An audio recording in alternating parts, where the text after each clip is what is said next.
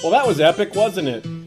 There is just so much to discuss about this episode, so much to analyze, especially the Hardhome experience, of course, which is what I'm calling it the Hardhome experience. It's a very unusual thing to be saying about uh, what's basically a really long action sequence. You don't normally get that kind of depth from an action sequence. Normally, with action, you sit back, you enjoy it, it's eye candy, it's exciting, it's exhilarating perhaps, but it doesn't usually deepen the story or expand the universe. But that's exactly what we got. It's, it's really the best use of TV as a medium when we were they're really taking the old cliche line a picture is worth a thousand words and they're really proving how true that is and we have many thousands of words to say about this episode in general. Now, IMDb has been a spoiler in the past, and though it's not always trustworthy since, edits can be made by people who are not necessarily directly involved with the project, or people who have more or have an agenda. For example, in one case in the past, we had an agent play up the role of one of their clients, which got people thinking it was something a lot more than it was. But that said, this episode did say it would have the Night's King in it ahead of time, and sure enough, that did happen. So sometimes it's accurate. There used to be a reference to uh, episode 10 having Benjen Stark in it, but that's been removed, and I, I suspect that's because it's total BS. And I don't mean BS meaning Benjen Stark. I mean, well, you know what I mean. The other interesting thing about IMDb is that this episode has a 9.9 rating as of this recording, with 22,000 voters having responded. For perspective, I browsed the ratings for all the other episodes. There's 48 total episodes, including this one. And the most are in the mid to low eights. That's the typical rating for a Game of Thrones episode. The, the next highest was Rains of Castamere. Of course, that's the Red Wedding episode. That got a 9.7. So I guess people really like seeing the Starks killed off. And The Lion and the Rose, which was Joffrey's death, that I can understand a bit more. Seeing Joffrey's death was more satisfying. That's the second most popular episode, not counting Hardhome, which would, would make this the third most popular episode, The Lion and the Rose, at 9.5. The first episode to beat a 9 at all was Blackwater with a 9.2. And only nine episodes total, including Hardhome, have beaten the 9.0 threshold. Now, a caveat there a lot of times when something is new, it gets higher ratings. Certainly, the IMDb top 250 movies is, is littered with newer movies that over time kind of settle a bit lower. But still, this could be Game of Thrones' most popular episode of all time. Uh, I don't know that it'll stay that way, but it's a contender. So that's interesting. And, well, I, I have nothing negative to say about that. I thought this episode was great. What about you guys here? We have our Radio Westeros people back. Good to see you guys again, Lady Gwyn and Yolkboy. Did you guys love this episode or were you kind of in the middle, or what do you think? Yes, yes, I loved it. Yeah. Um. Yeah, we both loved it. We both loved it, didn't we? Excellent. All right. Well, hello and welcome again to another episode of History of Westeros podcast, a podcast dedicated to George R. R. Martin's Song of Ice and Fire book series, as well as HBO's Game of Thrones. Of course, this is a book to show episode, so we will be combining both elements, book and show, quite a bit. The show takes the lead, the book colors things in and helps us decide what might or might not happen. It's getting harder and harder to do this. I don't mean it's getting less fun because it's a blast doing this and being here for you guys and talking about Game of Thrones with everybody. But it is harder relating the books to the show because the divergencies get bigger and bigger. And this episode, uh, while there's some evidence that some of these things happened in the books, they happened off screen. And so it's hard to say how similar it really is, but seeing it on screen was just amazing. We're having a lot of fun with that. We're going to spend most of this episode discussing it, but we will be talking about other things. I'll give a brief rundown on what to expect this episode. We're going to start with Essos. We're going to go to Braavos. Then we're going to go to King's Landing, kind of a east to west route. Then we're going to go north to Winterfell, then the Wall, then Hardhome, the big action scene and then we'll do some questions from watchers, depending on how much time we have. Then we'll do the credits. Then we'll discuss the trailers, which includes a few more Watchner questions. And the first Watchner comment I want to throw out there is from his dudeness 915. I had trouble coming up with themes for this episode, and we didn't really. We normally do a lot of that in the show to, show only review. There wasn't a whole lot to say about that this time, but his Dudeness 915 had one good suggestion. It's the theme of new and possibly unlikely alliances. Dany and Tyrion getting together. Sansa and Reek, maybe to a lesser extent. Jon and Tormund and the Wildlings and the Night's Watch, of course, is the big one. They're basically people who are unlikely allies, kind of coming together to maybe fight something that's bigger than either of them. I kind of I like that. That's a good good theme catch there. So another big important announcement before we get any farther, before we get into the the thick of it. We're going to have a live episode next week. We're actually going to have two live episodes next week. The show only review is going to be live on Monday at 4:30 Eastern Daylight Time, and we're going to do the book to show review live as well. We don't have a time just yet as of this recording. We don't, but by the time the episode is live, you'll probably be able to find a link in the description telling you what time and all the other details. So that'll be a lot of fun. We're even going to try out some of the Q&A features so those of you who are able to attend the live event should be able to ask questions during the actual recording. And that should be a lot of fun, something we'll play with and if it works out well, we'll be able to do more of that in the future. More ways to increase the interactivity, more ways to make this more of a communal thing, something we all love, something that's great a great thing about Game of Thrones fandom. But let's get into Essos. Lady Gwyn and Yoke Yolkboy, you guys had done some work on some of the topics that are going to come up later in this episode. Before we get any further, why don't you guys tell everybody how to find you, and then we'll repeat that at the end of the episode so everybody is very sure. Oh, thanks, Aziz. If if you guys are watching on YouTube, we've got a YouTube channel called Radio Westeros, so you can uh, you can try us out and subscribe if you like it. And uh, failing that, if you're just an audio only person, then radiowesteros.com. Come and check out our podcasts. Perfect. So let's talk about Essos. Let's say we got Deer Dirian. I almost said Dirian. Well, no, I did say Dirian. Danny, Tyrion, and Jorah. So Tyrion, interesting comments. He says it's too soon to know about ending your service. I think he said a lot of the right things. This he flattered her.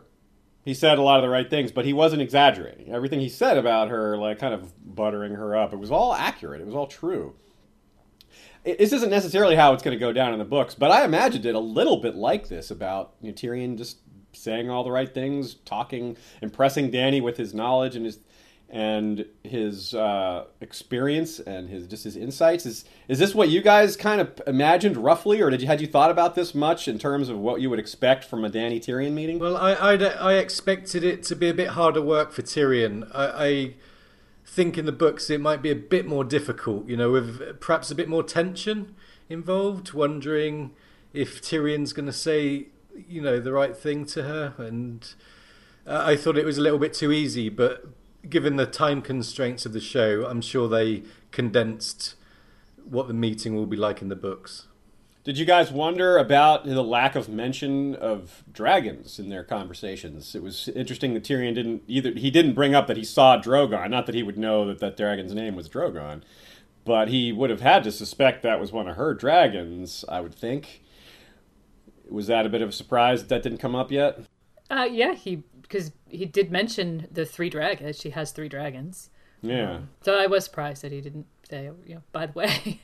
One thing that we might need to keep in mind, though, is that in the books, we've all kind of accepted that Tyrion is sort of an expert on dragons as, as far as that goes. I'm not sure that the show has really painted him as that. We're, he certainly did the saddle for Bran, just like in the books, which is one of the things that people tie use to tie to him tie him to the whole dragon situation. Maybe he'll be the one to design dragon saddles or something like that. But we don't hear about him being a dragon expert or him being obsessed with dragons like we do in the book. So that's something important to remember that he may not know all those things about dragons that we assume he does know because of his book characters. But uh, on the other side of the coin, he could just reveal at some point in the show that he's read a thousand books on dragons and he, he knows what you know what how to ride them properly or how to keep them he might just re- reveal it, and it might again condense condense uh, Tyrion's dragon experience. It, it could be a bit like what we saw with Tyrion and Jorah, where we all kind of wondered, well, why hasn't Tyrion brought up Jeor Mormont yet? Bring talk, you know, bring up the fact that you knew his dad, Tyrion. It could be a similar thing where they're just going to have that. He'll bring that up next episode, you know, but maybe not. We'll see. So then, so Dany does the does a smart thing. She has Tyrion break down the Jorah decision. Say, hey, you know, well, what what would you do here? What should I do? This is this is your kind of trial by fire in a sense, which is an appropriate analogy to use for a dragon queen. He's weighing things back and forth. I thought that was interesting. And he asks some good questions like, did he have a chance to confess? And he points out that he is still in love with you, or is in love with you, but he did not trust you. Uh, watching her, Guido Mars points out that Jorah still maybe doesn't trust her. He didn't point out his grayscale to her. To be fair, as Watchner Chris Gettle points out, Jorah was ordered not to speak, so he maybe couldn't have. he maybe not had an opportunity to point. He could have just rolled his sleeve up and said, "Hey, look, look, grayscale." But I got to say, Iain Glen is really growing on me as an actor. I wasn't a huge fan of him in the earlier seasons, but he's stolen several scenes recently with just his facial reactions. That's that's really a good thing. I'm happy to see that. Now, another great suggestion from a watcher is from Derek Krettel, who's gotten his name on here a few times this season, and he, he says that Tyrion should have suggested cutting Jorah's arm off as a as a punishment for for Jorah, and that would have taken care of multiple things. We get the punishment and we get rid of grayscale all at once, but that would have been funny. And this whole killing devoted people line must have hit really hard because and Tyrion Tyrion wouldn't have known how hard it hits. There's no way Tyrion knows about the whole Mossador execution from earlier this season. Now, Lady Gwyn, what did you think about that? Well, I agree with that. I mean, that must have definitely struck a nerve there. Um, as far as Tyrion's, you know, recommendations about Jorah, I wondered as the scene was playing out if Tyrion would suggest that Jorah go to the Night's Watch, which, in my opinion, would have been really poetic given his relationship with Jorah's father and, you know, the time he spent with the Night's Watch and the idea that maybe Jorah should have gone there in the first place instead of fleeing from Ned. But alas, that was a great idea. not to be, though. well, too bad you're not one of Dany's counselors. It's just too bad, yeah. and the whole remove Sir, Sir Jorah from the city line, which is kind of the conclusion. Tyrion, you know, kind of guides her to the conclusion without giving it to her. She kind of accepts it herself as she's led along all the logic behind the decision, all the things that come go into it. We get that sad dragon music again, and Lady Gwyn, you noticed something about the end of that scene as well. Yeah, they, you know, you have that sad dragon music, but there's um, that dragon noise. It kind of sounds like a bird screeching. Hmm. You heard that in the scene uh, just prior to Drogon's appearance to Dany atop the pyramid at the beginning of the season. Mm. Just this little, very faint, you know, just to remind you that they're still there. So you definitely heard that as he watched as he walked out of the city. It's an interesting device. It's like in in the books we have certain phrases and certain ways of certain words used in certain ways, like the term "rustle" in in terms of how a weirwood sounds, or other little things like that that us attentive readers, people who have put a lot of time into getting to know the text really well, there are certain things like that that are clues. And the show is doing the same thing along these lines with audio clues. It's it's the different it's the their version of, of that whole thing, moving that to a different medium. So I think that's pretty neat. So now we have Tyrion and Dany speaking together more directly uh, without Jorah around. Now it's it's always fun to point out some of the similarities between Tyrion and, and Dany and Jon Snow. In a way, they all killed their mother being born. I hate putting it that way, but that's how people like to paint it in this world. It's like, what you're blaming the infant? Come on. yeah. So we wonder about whether Tyrion suggested maybe this is where you belong.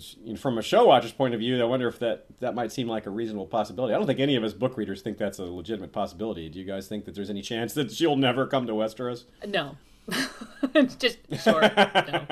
yeah, no, she's coming to Westeros. Yeah, okay, that's quick and easy. But he does makes a lot of great points. He shows her just how difficult it's going to be. It's not just going to be come on over with your big army, and you're not just going to get the support of the common people, like you necessarily say. Tyrion really shows how valuable he is. He he cuts to the heart of it. How you know how's that whole working without the nobility going for you? You know how's how is it doesn't work without the the noble houses supporting you. You got to have some support from the nobility, or it just isn't going to work. And I didn't think Dan, I didn't think Tyrion was terribly impressed by her break the wheel speech. What do you guys think about that? Yeah. he he was like, yeah, Yeah, after all the everything he just said, uh, I don't think he really bought that. Uh, kind of unrealistic, but I did want to say Matt touched uh, on this a little bit that um, this scene was a little bit rushed in some respects. But remember that presumably Dany's going to fly away within the next two episodes, so we have to get Tyrion established as a trusted advisor and very quickly. Uh, presumably, he's going to be in the role of Barristan in season six as the you know Dany's voice in Meereen. yeah, that makes a lot of sense. Yeah, I think that's exactly where we're headed, and that's a good good catch as far as pointing out why it's important to establish Tyrion as trusted quickly. And it's also something that they've the show does kind of regularly. They they don't have they don't have time for letting relationships build. They have to move quickly on that. And and I you know it's too bad that we don't get to see it build more quickly or build build up more gradually. But I think we all have gotten a little used to that from the TV medium as as a kind of a necessary evil of sorts.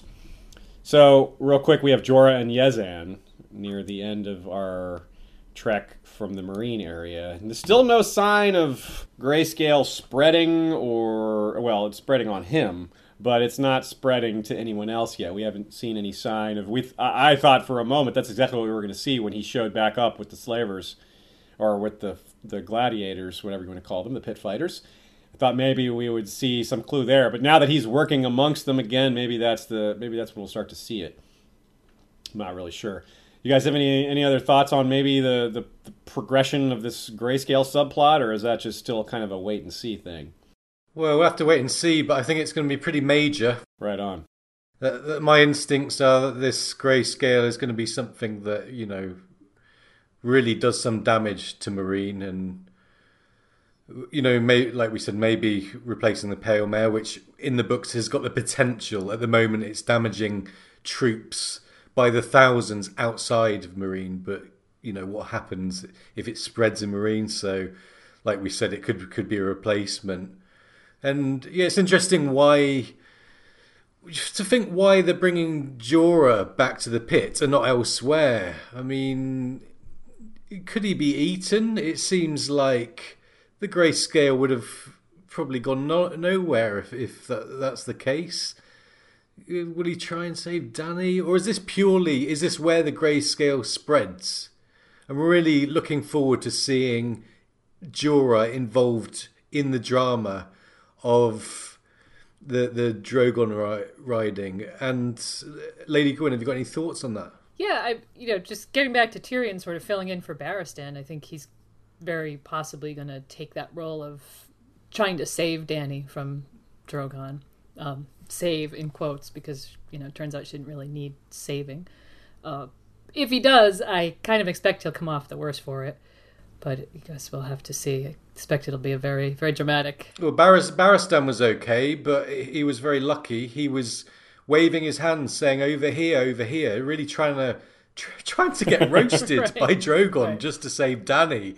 It's it's where you see him, you know, in, in his really brave mode. You, you know, you can't doubt that he's a badass. Man. Yeah, that guy. Yeah, he really is.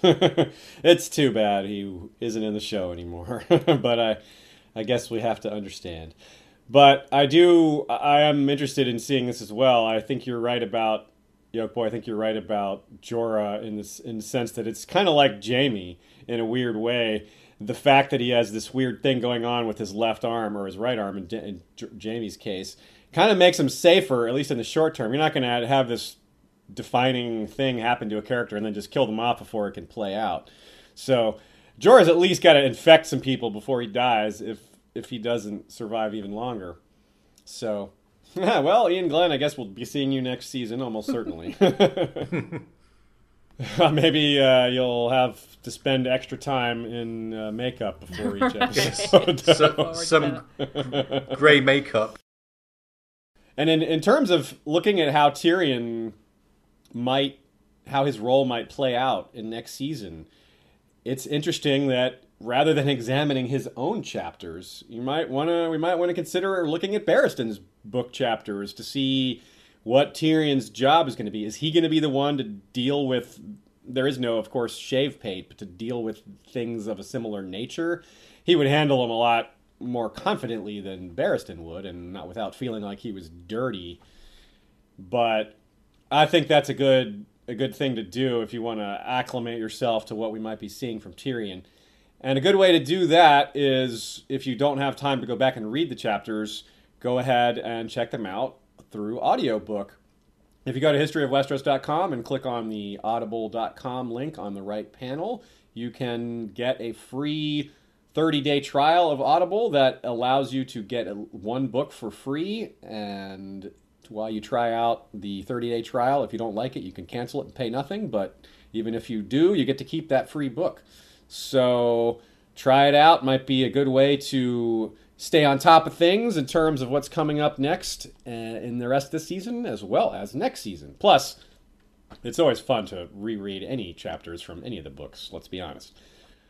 Okay, so Braavos. Let's go to Braavos as we work our way westward. Looks like Arya is getting a lot better at the lying game, which is nice to see.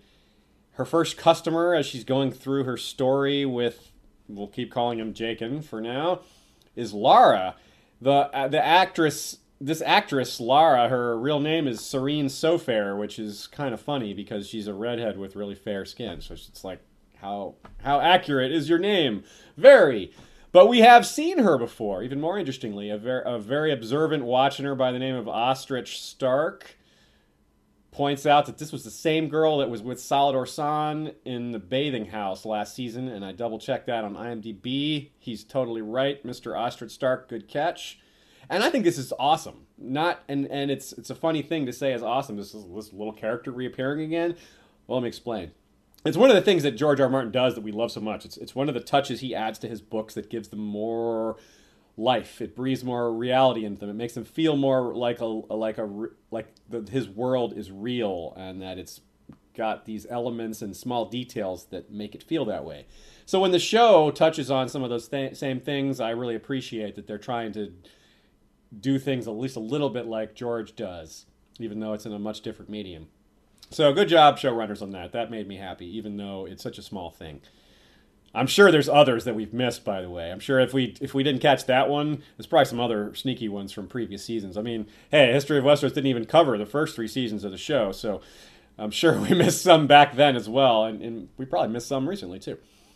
So, but there's a little other there's, another undertone with this scene, another nod to book readers, so to speak. Lady Gwyn, why don't you t- tell us about that? Yeah, that just um, and even if, if into this plays into this observation about this actress being uh, in an earlier episode. Little hint about this woman's o- occupation. Um, the scene's set in the morning, and she tells Arya that she's going home for the day. She's done with work. So you get the little hint that she's a lady of the night. Um, and if you know, like the the very observant show watcher could have said, "Oh, that's why I recognize her because she's one of the whores from another episode." That's right. Yeah. And there's another nice little nod to the books with this Moonsinger Lane when she Arya tries to lie about where she's doing some of her business. So, Yolkboy, I talked a little bit about the Moonsinger history in our show only review, but I was doing it from memory, so it wasn't very very thorough. So, give us a more detailed description of the Moonsingers and why this is a cool detail. Yeah, okay, the Moonsingers the Moonsingers have the largest temple in Braavos, and this is because they helped to found the place. Uh, Moonsingers are actually priestesses of the Jogos Nhai.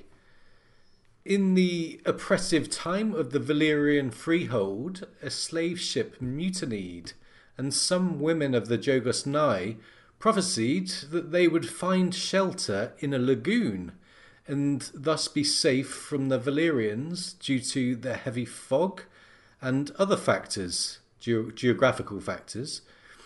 Um, the, this prophecy turned out to be true, and it was how Braavos was founded. And of course, that is why its location was a mystery for a long time. And so, in tribute, the Moon Singers, yeah, this is why they have the largest temple in Braavos. It's a pretty cool story. Yeah, it's neat. It's so weird to have this major, this this most so so called most popular or most revered in a sense religion in Braavos is from this nomadic horse people that live half a globe away. It's a really neat little set of circumstances, but that's that's slave ships for you. They they capture people from far far away. So let's also talk about Jaqen's interesting reaction to the idea that Arya may not be ready. She she had this kind of creepy smile on her face, creepy because she knows she's going to do faceless man stuff, and you're not supposed to. It's not supposed to make you happy. So what did you guys think about the way he he was just so casual about it? Do you think that it was he doesn't really care, or it's just kind of how his religion works, or is there anything more to it? Well, I'm not really sure. For me, it just kind of raised more questions. You know, he says, "Is she ready or not?" Waif asks him if she's ready, and I, I didn't come up with any answers. But I wondered what are the implications if she fails. Um, is it just that they lose a promising acolyte, or is there some sort of danger to the faceless men? Or is it just a danger to Arya? Uh, I didn't really sort it out, but yeah, definitely food for thought. Doesn't seem like Arya has any like big secrets she could give away. I mean, it's not like the faceless men are some sort of hidden entity within Braavos. People tend to seem to know that they exist. So yeah, it's it's. I'm not sure what's going on with that. It might be interesting to see if there maybe, maybe there'll be a developing subplot between Arya's inclusion there at all. Maybe the waif will continue to complain about her presence and maybe make uh, bring it up to a point where they're forced to make some decision. And then maybe that has something to do with the upcoming conflict with Meryn Trant, which may I would still think is going to be this season, but we're running out of time for that. I wonder maybe they'll do that early next season. It's possible. Now let's talk about Mr. Cointooth, the insurance guy.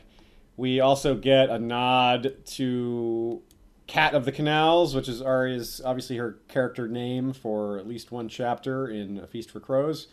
And we see a cat along her route, so that was a little nod to that, I suppose. And of course, Arya is, begins skin changing into a cat during her time with the Faceless Men, which is part of her keeping her identity as a northerner and not becoming no one. It's the opposite direction of going becoming no one when you are using your old god's powers. so it's pretty yeah. defining characteristic that.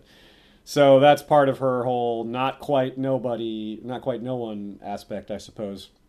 So, Yolkboy, let's talk about this whole plot, this assassination plot, with with some comparisons to the books. What do you have for us here? I, I thought it was interesting, first of all, that he was called a gambler instead of just a crooked insurance guy.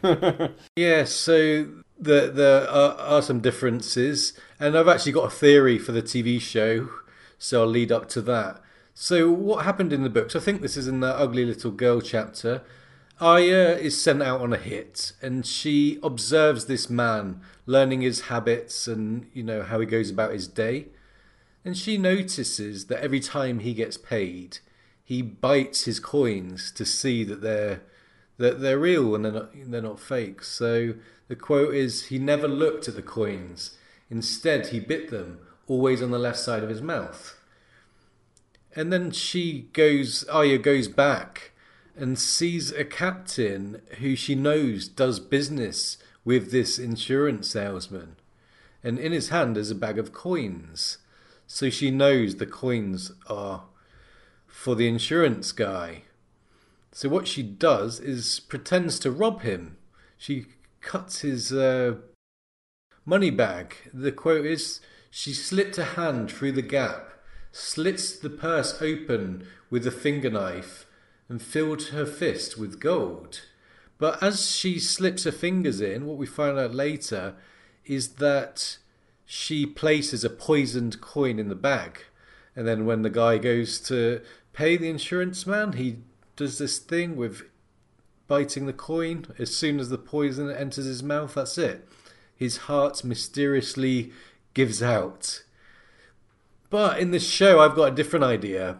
I was thinking about this, and I thought it was curious that this man says he likes vinegar on his oysters, quite specific. And then when you see Arya putting the vinegar on, her back's turned towards him and he can't see what she's doing. So that is the ideal ideal opportunity for poisoning, I think. So I think Arya will poison the vinegar on his oysters and not the coins, or at least she poison the vinegar and do something with it. But um, he did say that he buys. He, he bought four, didn't he? So she could poison like the last one, and she can get away. So that's my idea on how the coin tooth from the books might be vinegared tooth. Vinegar tooth. that makes sense. Also, the the coin tooth thing also is a tie to what the alchemist does to Pate in the beginning of A Feast for Crows, where he also bites on a golden coin and it kills him. So, and the kindly man even refers to that coin, that kind of coin, as as oh, you took one of his coin and replaced with one of ours. So it's like that's a standard thing, I suppose, for the faceless man. It's a normal way for them to kill with these special coins. So that's pretty neat. So yeah, I think we've I think that's pretty accurate. I think you've figured that out there. You know, boy, that's almost certainly what's going to happen with the with the vinegar. It'll be the last vinegar that he enjoys. Even the bottles look kind of similar, like just like a glass, small glass vial. Yeah, go go back and watch the scene again because it does look like the kind of thing you'd put poison in, doesn't it? Yeah. yeah, and you get the close up. Yeah. It's like, hey, wait, is that vinegar? Is that a vinegar bottle? like, yeah. Well, you saw my last bottle; it was the same. so it's one thing that's kind of interesting that I think a lot of people don't realize is how close Braavos really is to the north, and it's, it, it seems like it's such a faraway place, but it's actually a lot closer to some of the main action sequences that are happening in this episode. Braavos is sort of lined up geographically with the northern part of the Vale, in a sense. So it's not a whole lot farther, and you're in White Harbor, and then a little bit farther north along the east coast, you pass the outside of where the Dreadfort would be, and then a little farther than there, and you're up near Skagos. All this info is made clear in the Lands of Ice and Fire, which is a wonderful collection of maps. You can get that through History of Westeros. We have a link for the Lands of Ice and Fire there. Also includes the location of the Tower of Joy. Oh, hey, how about that? The Lands of Ice and Fire have some some real detail in them beyond just covering what's out there. But it's always good to keep track of what's what and where's where. So let us go ahead and move on to the next location we have our good buddies Cersei and Super Septa Unella here at King's Landing. King's Landing, indeed. Cersei and the many septas combined into one, as we have the law of conservation of septas in full effect here. It seemed like Unella is kind of nasty. I mean, I guess Unella was nasty in the books too, but this whole smacking her in the face, pouring the water in the ground, kind of taunting her, that's that's I guess some people maybe like seeing that because it's Cersei getting a bit of her own medicine in a sense. It's, it's, it's definitely torturous, and in the books, Cersei is woken every hour and has to confess. It's like a sleep deprivation. You know, she's without her normal amenities, and she's hungry and isolated. Doesn't know what's going on. She's real anxious about her son. What do you think about this stuff, you guys? It's it reminds me of the the lying game, doesn't it? Oh yeah, how about that? it's the truth. It's the truth game. confess. The confession. Uh, that wasn't a confession. yeah, no, that wasn't a confession. not yet. I thought it was really poignant when she was drinking water from the floor. You know, more so than they can torture Cersei, whatever. But I think it's more powerful to see her on her own in the dark room, you know, sucking up water from the floor because Cersei is someone that has been showered in gold her whole life. I think that really, you know, very spoiled. That applies in the books and on the show, and to see her in a state where she hasn't got her basic needs met, I mean, that is as torturous as anything for Cersei. Yeah, uh, she's certainly brought low very quickly. But on the other hand, she's still defiant. She's not complying, but moreover, she continues to threaten Septa Unella with killing her, and you know, so she's she's not quite at rock bottom yet. So then a little bit later, we have Cersei and Qyburn together. This is a bit more of similarities to the books in this scene. We hear he reports that Kevan has returned, which in the books Kevan actually does come to visit her, but they don't get to talk about much because Kevan does the whole "hey, they're listening to us" thing, the whole "hey, watch out for the little birds," and that so that kind of changes the tone of the of the of the scene. But it, it reminds me of a bit like how you, this reminds Boy. This reminds you of the Lion Game. There was also to me this scene reminded me a bit of Tyrion in prison before the Red Viper came and championed him. No one would come to see him. No one would testify in his favor.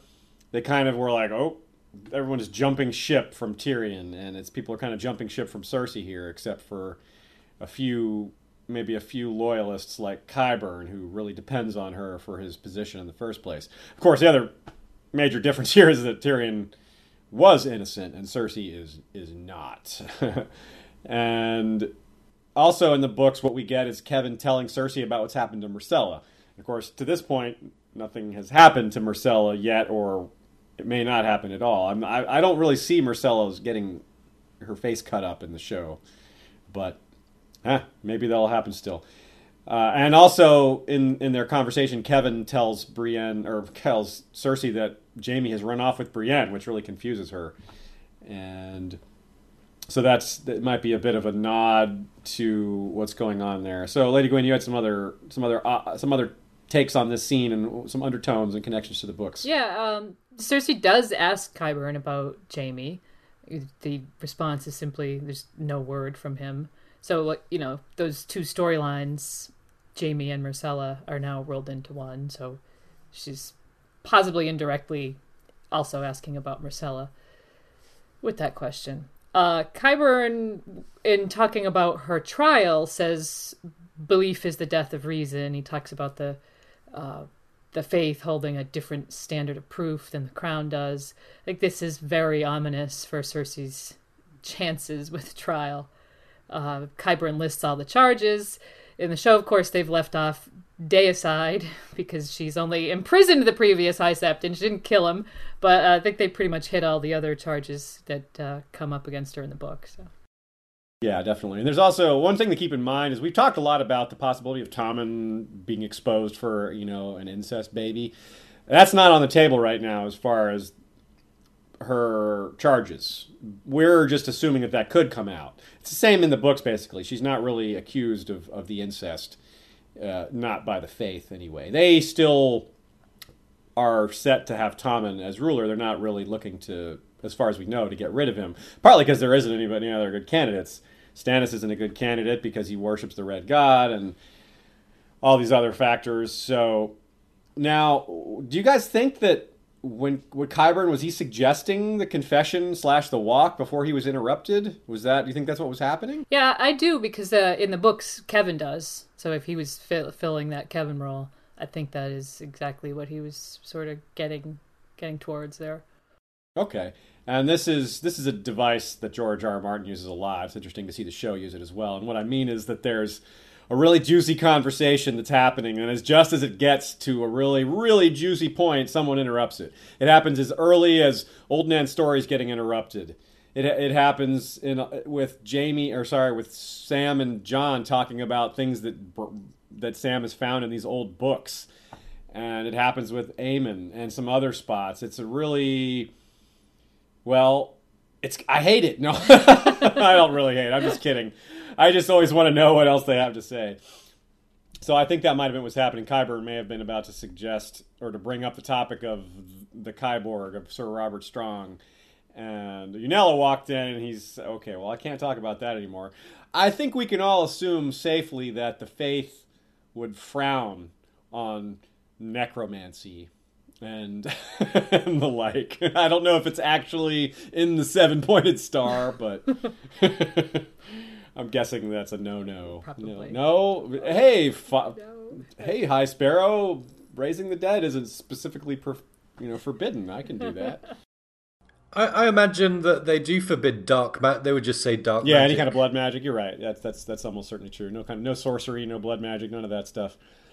Uh, so I was thinking maybe instead of him suggesting the confession, maybe he was saying, "Hey, well, let me just get Sir Robert Strong here, and he'll just rampage through the through the church." But that's not going to happen. I'm pretty sure we're almost certainly getting the actual walk of shame. So no, no Sir Gregor, no Kyborg rampage just yet. We'll, we'll probably have to wait for season six to see him do anything.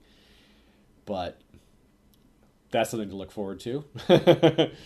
so, Lady Gwyn, you have some thoughts on how this confession and the walk, how it might play out, and some similarity to the books there. Yeah. Take us through that. Okay. Uh, I, I kind of suspect that her confession ultimately, which would probably have to come next week, um, is in then agreeing to the walk, is going to be somewhat similar to the books because in the books she confessed in order to get out because she needed to get to Tommen. Although in the books it was because she needed to see him to convince him to name Robert Strong to the King's Guard. The quote is She had to reach Tommen, no matter the costs. He loves me. He will not refuse his own mother. Tommen is a good little boy, a good little king. He will do as he is told. Now, here in this scene, I got the distinct feeling that they're foreshadowing something where she's just so worried about Tommen because Qyburn mentions how he's not eating and he's refusing to see anybody. So I think there'll be a little bit of difference and they'll be maybe playing more to um, Cersei's human side, which the show has always done a little bit. So yeah, no surprises there.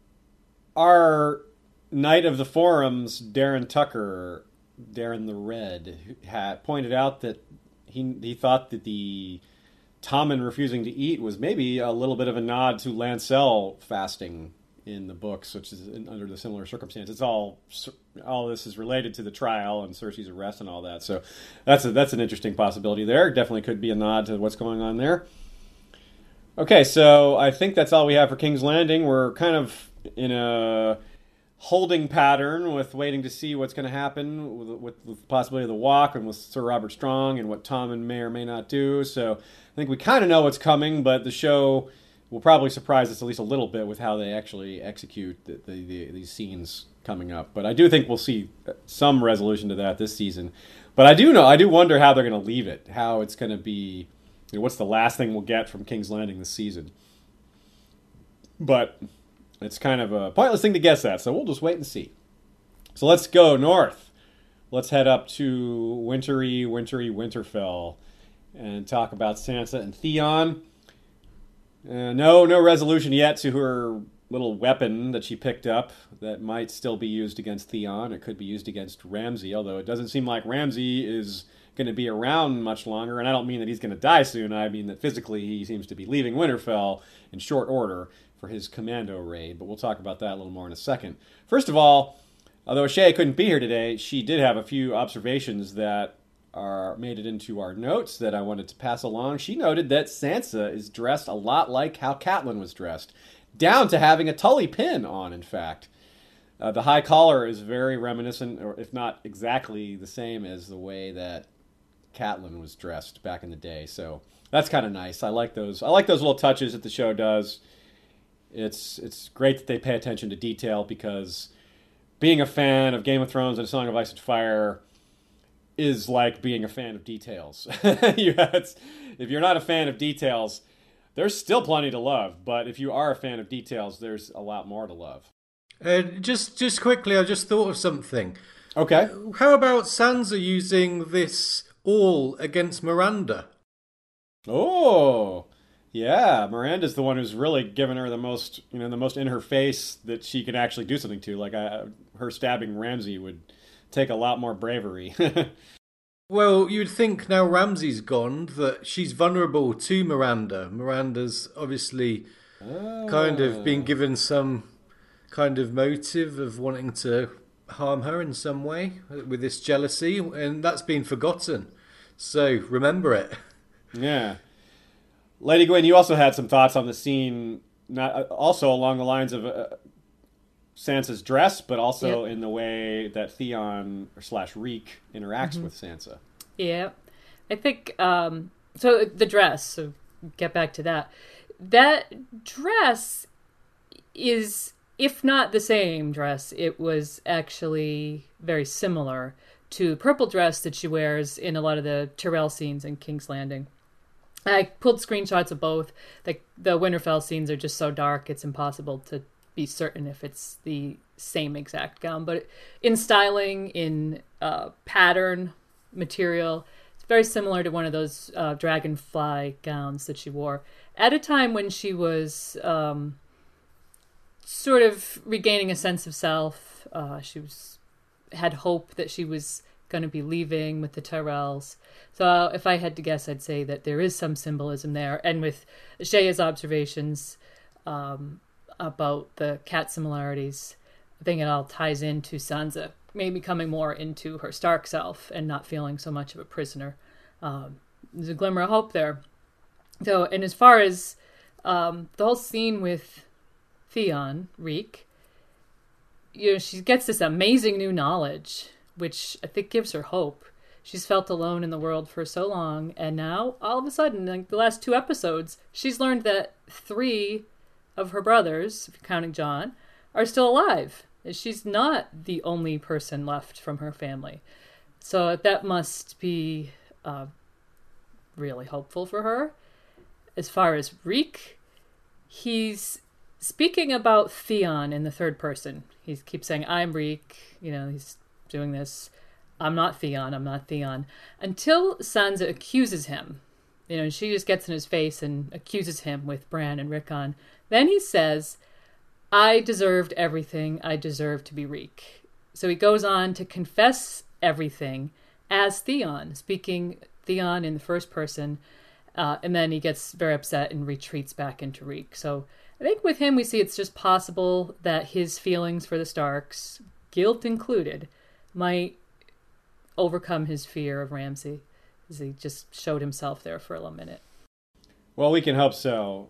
I, I, I certainly wonder how long Ramsay is going to be around. Uh, you wonder if he's going to still be needed as a villainous kind of character to have around once the White Walkers are in full swing. You know, it, would be kind of interesting to to throw that that convention off a bit by having Ramsay being a valuable ally in the fight against the White Walkers. Like have him be he's a real brave. He turns out to be really brave and willing to fight against them and do all this stuff. Wouldn't that just be something that we just don't know how to react to? Like, well, good well, job, Ramsay. Thanks. I don't. Yeah. Uh. don't let don't let that ice sword hit you on the way out. okay. So let's talk about the Bolton campaign situation here. Roose's logic regarding the storm and I love his joke on how high can their horses jump. That is interesting. Roose is in better shape here than he is in the books. In the books, he has too many men, uh, and which is a weird problem for a commander to have. But he has too many men in one place in a situation where food will eventually run short. But more importantly, in the short term, a lot of those men hate each other. We've got Freys in that army, and the no one in the North likes the Freys. Even the other Boltons aren't that thrilled with the Freys, even though they're allies. So that gave Roose a reason to send them out to face Stannis. That reason doesn't exist here. Roose has pretty much no reason to send men away. He doesn't have this kind of I have too many men together. They're not, you know, they're not getting along. That's not an issue for him. He's not worried about that. So it makes sense that they don't go with this whole battle situation also, because that's, well, let's be honest, that's expensive. Filming battles is huge, and I think they we saw where a lot of that the season's budget went, kind of surprisingly, and in, in an epic and fun way. But it doesn't leave a lot of room for Stannis and, and Ramsay to have a real battle. So, commando raid. I kind of wish the commander actually had said, actually, Lord Bolton, Stannis has frog horses, which can jump extremely high. No, I don't actually wish that. That would be weird. There are no frog horses in Westeros, even in the neck. Now, a note on the size of Stannis' military. We we thought it likely that Stannis had hired the Golden Company, but according to the Game of Thrones wiki, the Golden Company is 10,000 strong in Game of Thrones as well as it is in A Song of Ice and Fire, and Stannis only has 6,000 men. I don't think he lost 4,000 men from the Golden Company, not even accounting for the men he already had. So Apparently, that's not the Golden Company, but I don't suppose the Golden Company is hugely important on the TV show anyway. But it is fun to keep track of these things.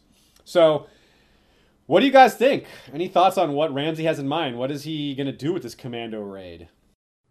I think it, it'll be a straightforward kind of sabotage mission. 20 men. He's not looking for a huge confrontation. He, he'll be looking to create as much havoc as he can. And given that he can retreat to a a, a warm stone castle, he, he Ramsay isn't stupid enough to ignore the fact that all he really needs to do is ruin Stannis's supplies and tents. That that's all he has to do, and Stannis is is then got to deal with winter and and the snow. So I think that maybe take out a, a couple of key personnel, create paranoia, but mainly to sabotage. And I don't think it's going to be very difficult.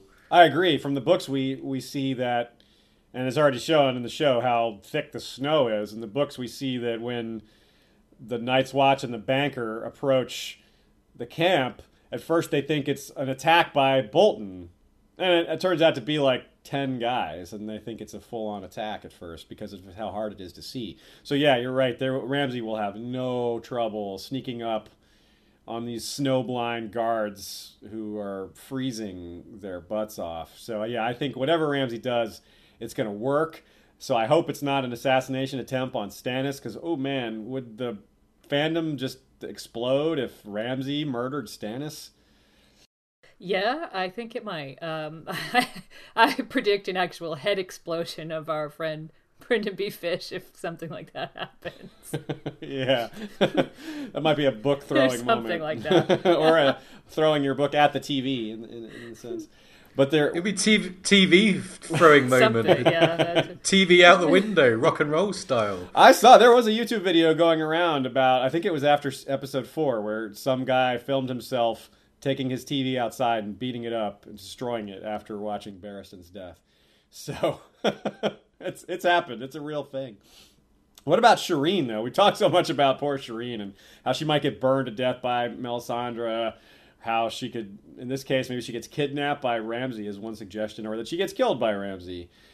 Uh, the the whole talk of with with her and Davos about talking about the crypts of Winterfell and foreshadowing danger to Davos somehow that could work its way into this whole Ramsay commando raid thing. It's it's also possible that Ramsay infiltrates Stannis's men somehow. Although that seems like doesn't exactly seem like what they were describing, but I think it's worth mentioning. I would say that the commando mission by Ramsay puts Shireen in greater danger because they'll be more desperate if they don't have tents, if they're freezing to death.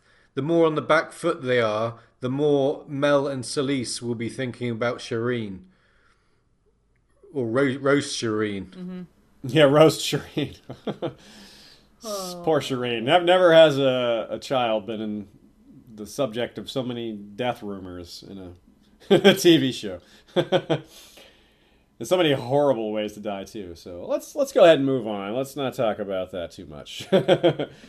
let's go farther north to the wall. Let's talk about Ollie and his conversation with Sam. I think it seems like this chat we have our Lord Commander and others our own history of Westeros Lord Commander Lord Lord Commander Shepard and and others have suggested the that Sam probably gave the idea to Ollie, maybe suggested the tough choices, the unpopular choices that we all, as book readers, know what's coming, and realized that that was being very heavily telegraphed in that scene. It's one of those things that show re- show watchers probably had no idea what was going on. Us book readers are like, oh boy, here it comes. and I, what do you guys think about Olly's view on Sam? Do you think that this is souring Olly on Sam? He clearly liked him. He brought brought him food because he's you know he, he's felt bad that he got beat up, which meant that he was tolerating Gilly, which you know as her as her being a wildling is already maybe a little stretch for for Olly to care about. But he didn't seem to be bothered by her too much. But now maybe things are different. What do you think, Yolkboy? I think that he showed shock, didn't he, at, at Sam's kind of def- defense of Jon, and uh, I don't know the issues that we've discussed about his before about his getting his whole village trashed. That he still feels that pain. I don't think he likes Sam anymore. And it, now he'll be looking at different light and seeing him flirt with Gilly. He'll be like all the rest now. Hmm. And of course, we have Sam's line that was ominous Jon always comes back. That is certainly a nod to his potential resurrection or whatever that will be. That we're all assuming is going to happen. And is this a more, yet more a clue that Old Town is in our future? Yolkboy, you have thoughts on that?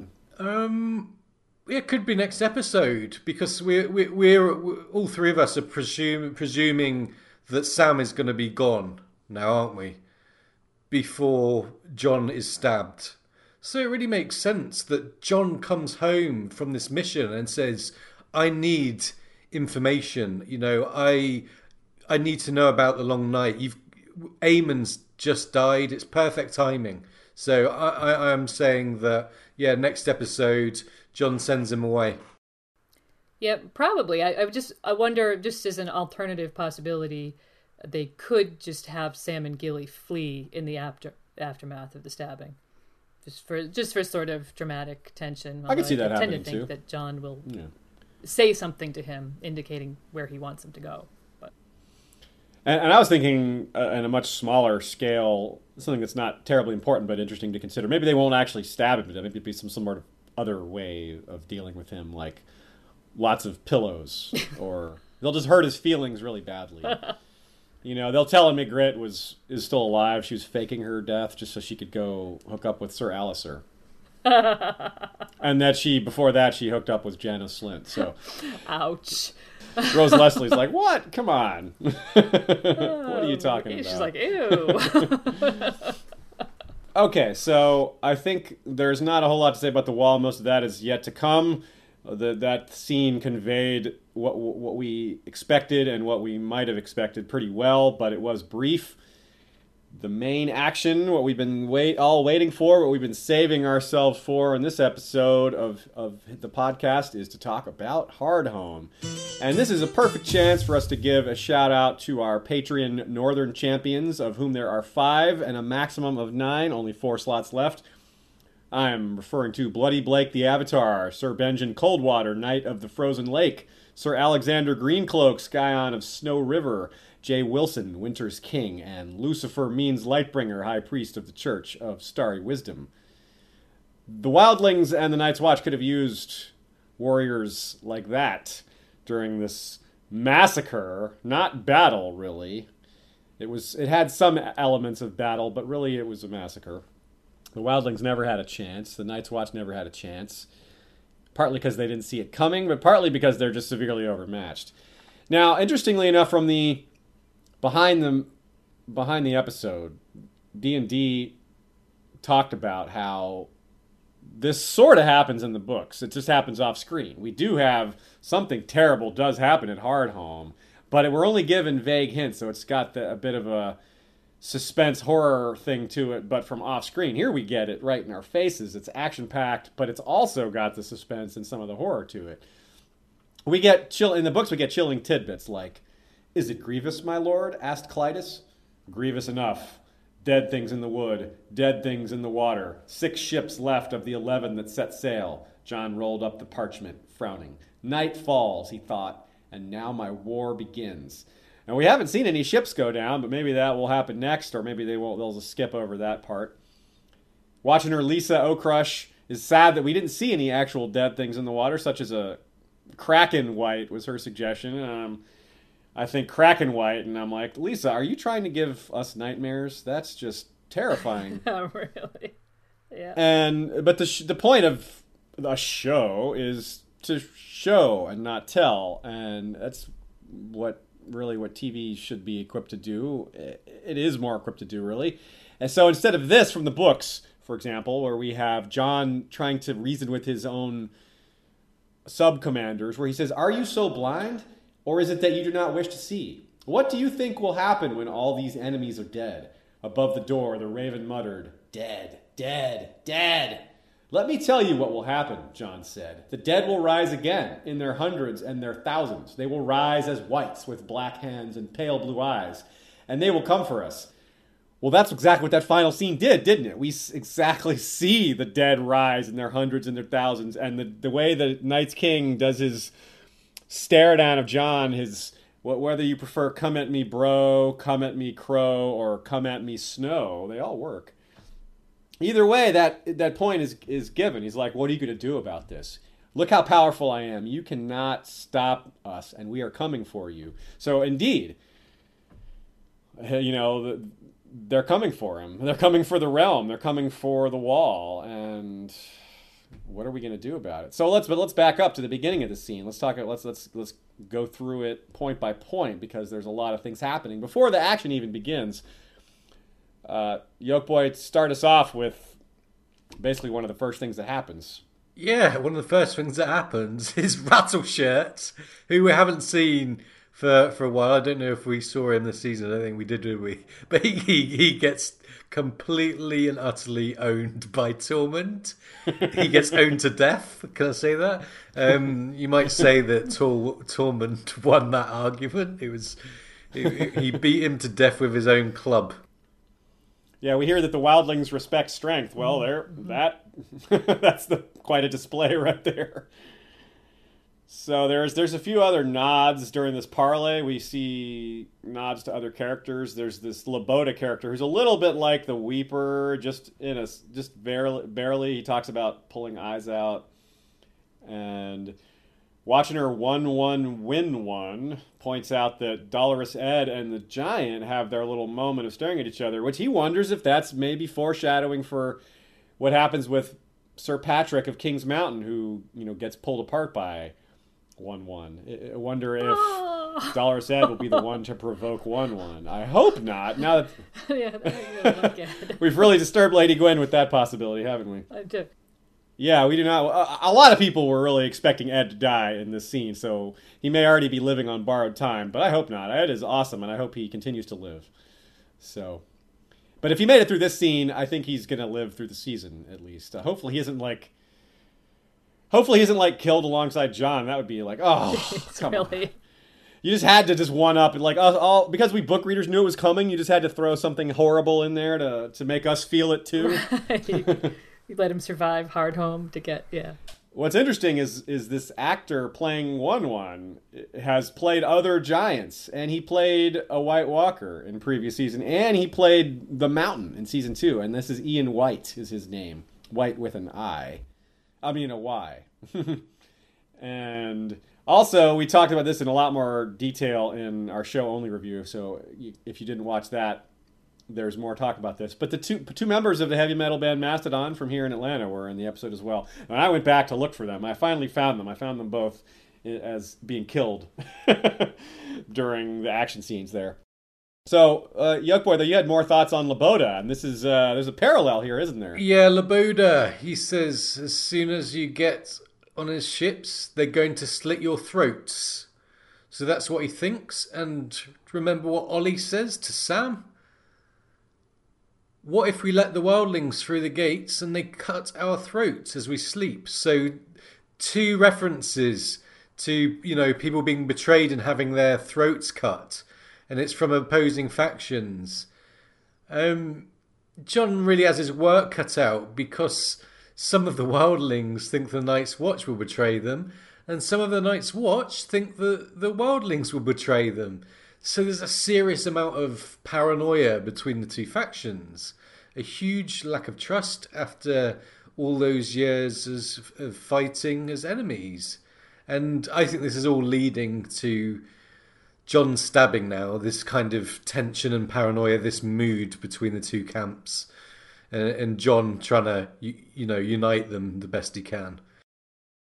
I agree, and it's also all thrown into context in an interesting way by the fact that Loboda and others just absolutely refuse to ally with Jon. But then a few moments later, he's all about fighting alongside Jon once he sees what they're actually faced with and sees how you know when it's uh, when it's a choice between pride and death, it usually pride loses out. So even when you're a stubborn wildling. Didn't Loboda ask for the gates to be shut? I can't remember. Yeah, it was him that ordered the gates shut. Well, isn't yeah. isn't that ironic? That is funny. Yeah, the way he's a par- kind of a parallel to Jon on the other side and their attitudes. So let's talk. Let's go ahead and talk about the actual invasion. It starts off with kind of suddenly, and it was not only sudden in terms of the scene, but sudden for all of us. I don't think hardly any of us were expecting a big battle scene here. We may have expected a conflict. We have expected like some duels, maybe some champions going at it. The the previews and trailers all made it seem like there was some kind of action happening here. People were running to the ships and stuff like that, so we knew something was going on. But I don't think anyone saw this coming in terms of the scale and the participants. We may, even the people who predicted that that the White Walkers would show up, or that knew that, that there would be an, a, a lot of whites, didn't know the depth of what we would be faced with.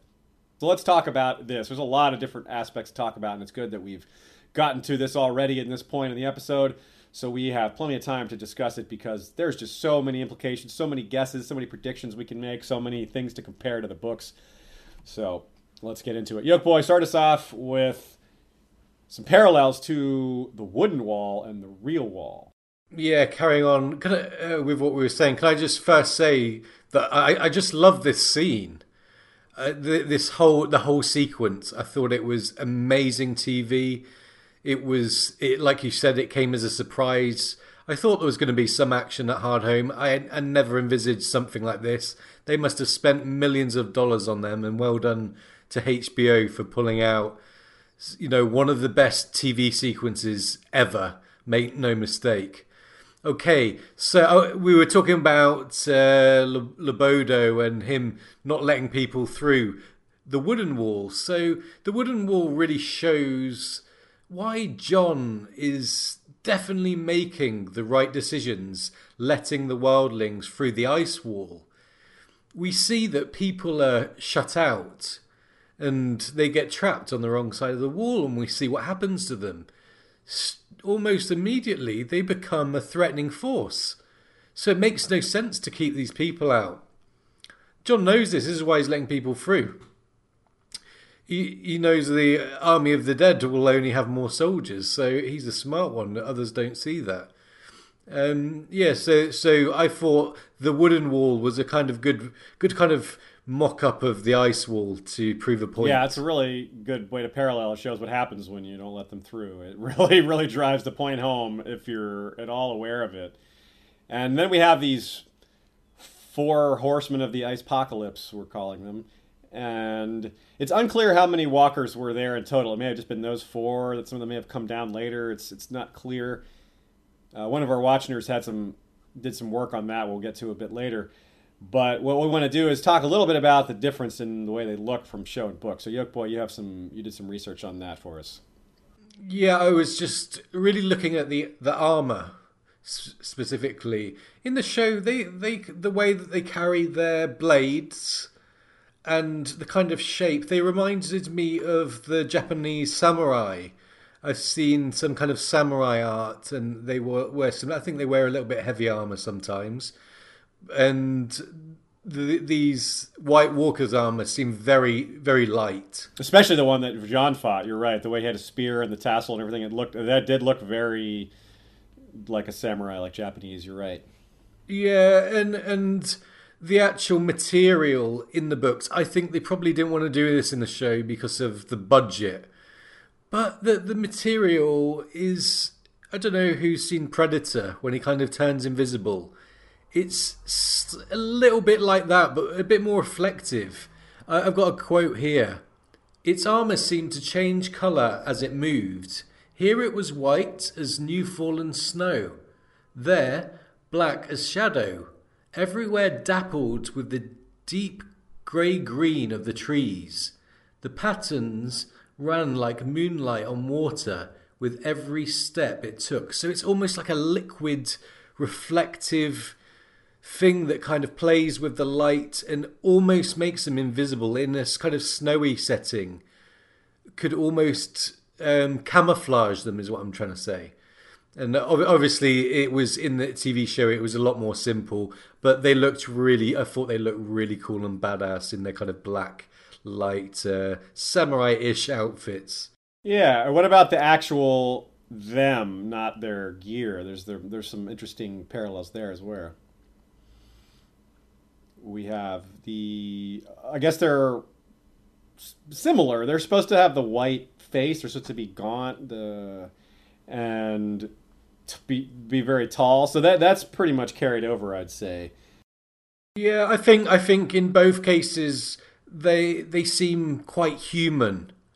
You know, there's hints that, that, they're having a bit of a competition in the prologue.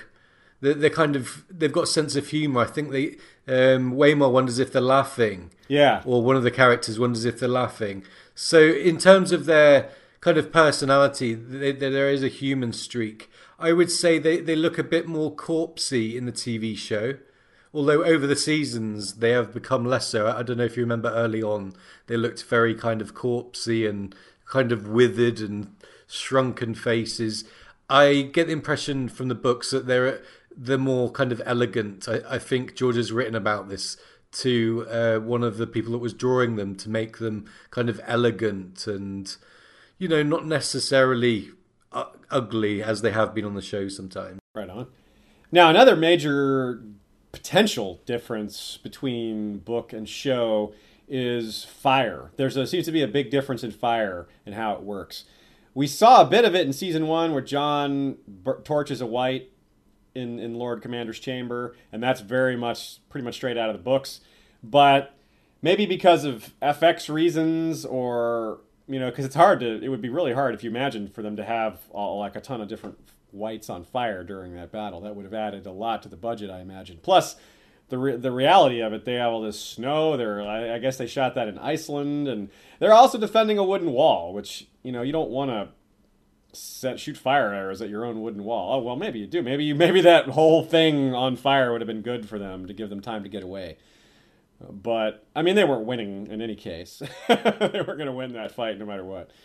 But so that uh, watching her Isabel Storch and some others wondered, wondered about that why they didn't use fire. I think that's why they didn't use fire from a production standpoint is because it's just simply expensive. But also, it seems like fire just isn't as important for the killing of whites. They're not the same. I even looked up what a white is compared to a zombie. I've been, we've been using the term loosely back and forth because we know they're whites in the books, and the show they're supposed to be whites, but they really act more like TV zombies in some ways. And really, the only difference between a white and a zombie, as far as I can tell from looking up, in terms of white means a lot of different things, but in terms of fantasy, it tends to mean it's like a zombie that still has its soul. That's really the difference. And we don't even know if a soul is a thing in A Song of Ice and Fire. So, but there's something there. Basically, a white. I think the concept we should be realizing is that there's something from that person's humanity remains behind. They're not just a vessel. They're not just a corpse. There's a quote um, somewhere about you know the eyes and remembering or you know knowing. I. Mm and we we get a a really big clue that the wild the White Walkers don't care nearly as much about fire. Although it's it's not clear how much fire bothers them in in the books either. It's talked about as, as something that they they're hated, but we haven't actually seen it do a whole lot to them. This White Walker fought Jon and Loboda among in a flaming house, so he certainly wasn't concerned with the fire going on there. So that's a clue that maybe fire is less important in the show in terms of this thing, but maybe later they'll they'll bring that out. We'll see. Just going back to the whites, uh, there's there's one key example of a white having memory when Othor in, in, the books he he knows where the Lord's commander is. You know, it seems that way anyway. That he, he actually goes for the Lord's commander, and he was he was a, a man of the Night's Watch, so he's drawing on memory there. And the other white that in that same scene or in that same scene in the books goes for the first ranger. So both of the whites targeted an, an important character, and that one succeeded. It did kill the first ranger.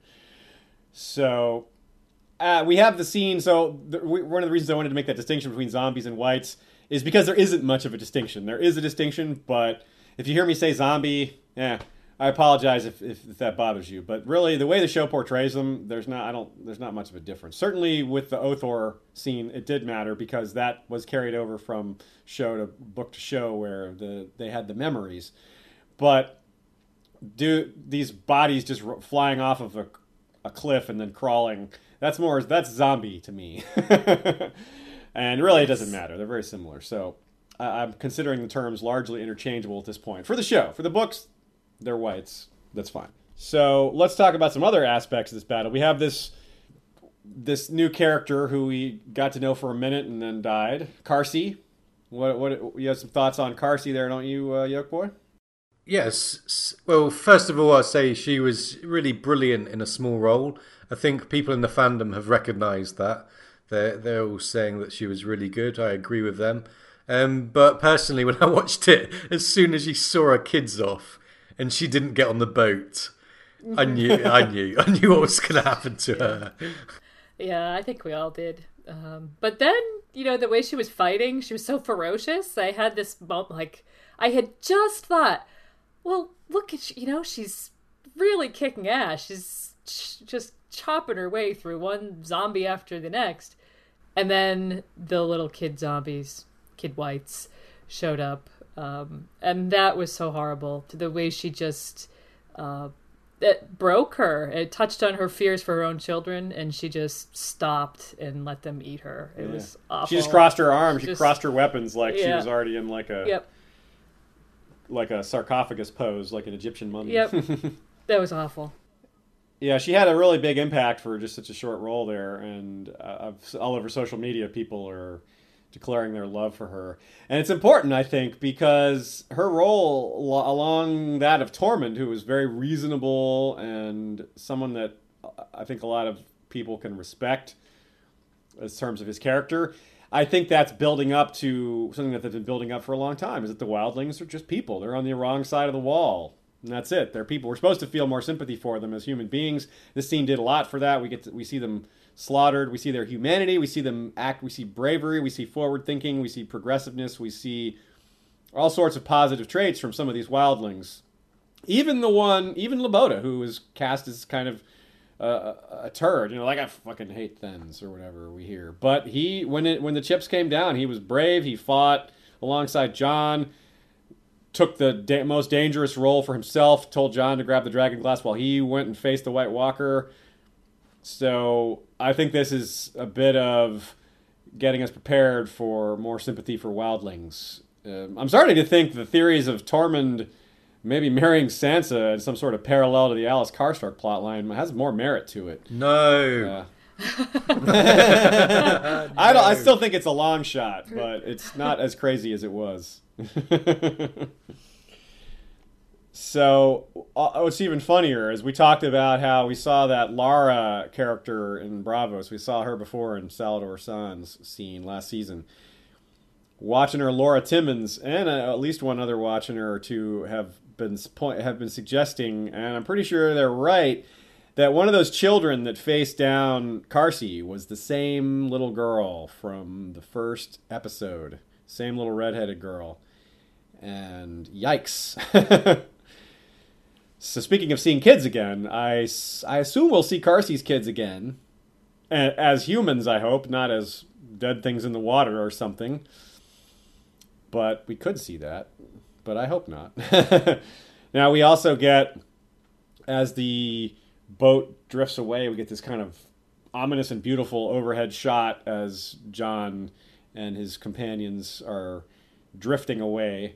Now, a human by mistake watching her human by mistake wants to know why didn't Jon help row the boat? And he answers his own question by saying, Because he rows nothing, Jon Snow. Ah. Ugh. Hey. hey there. All right. Everyone just turned it off the episode after that pun. No, I love good puns, and that was a good pun. okay, so let's talk about some other things. There's some overarching concepts, some major concepts that were new things were revealed about and new experiences we've had as viewers seeing them. Ice magic, big thing here.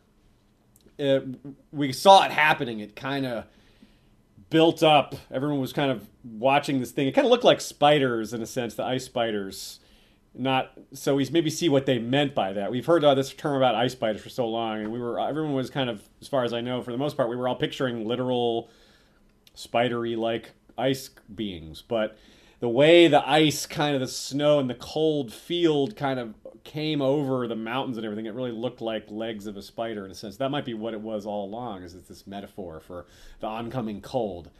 That might be what we uh, might what what it was all along. So that's interesting. And the way those wildlings were frozen outside the wooden wall all of a sudden, that might be what happened to the wildlings in the prologue of, of the first book. Because they were they froze to death. It was pretty clear that they froze to death, despite the fact that it wasn't cold enough for that.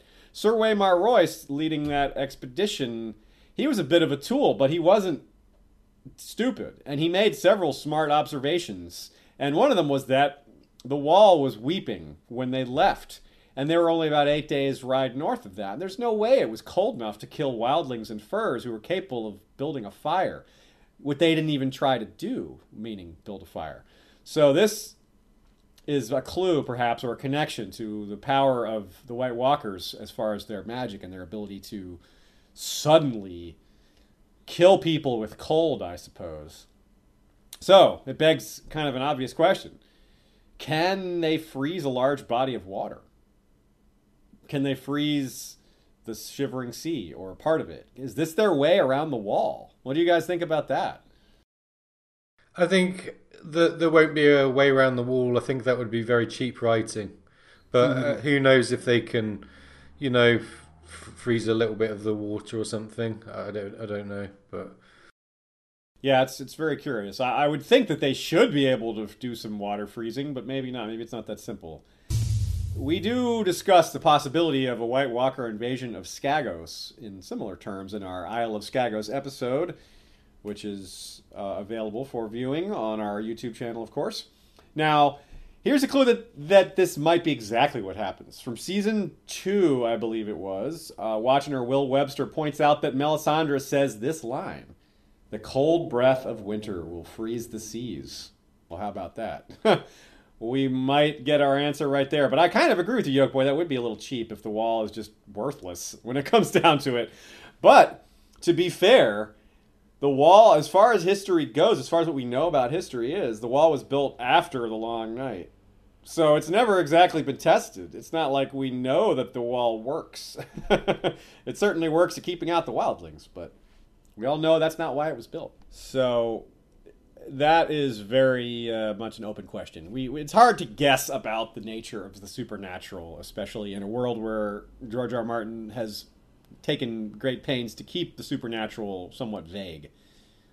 So he's probably never going to give us complete, thorough answers on how magic works, which is how it should be. Because who would know that? Who in the world would know? how well these things actually work. Nobody. No one's there's no there are no all-seeing narrators or all seeing super wizards in A Song of Ice and Fire, as far as we know.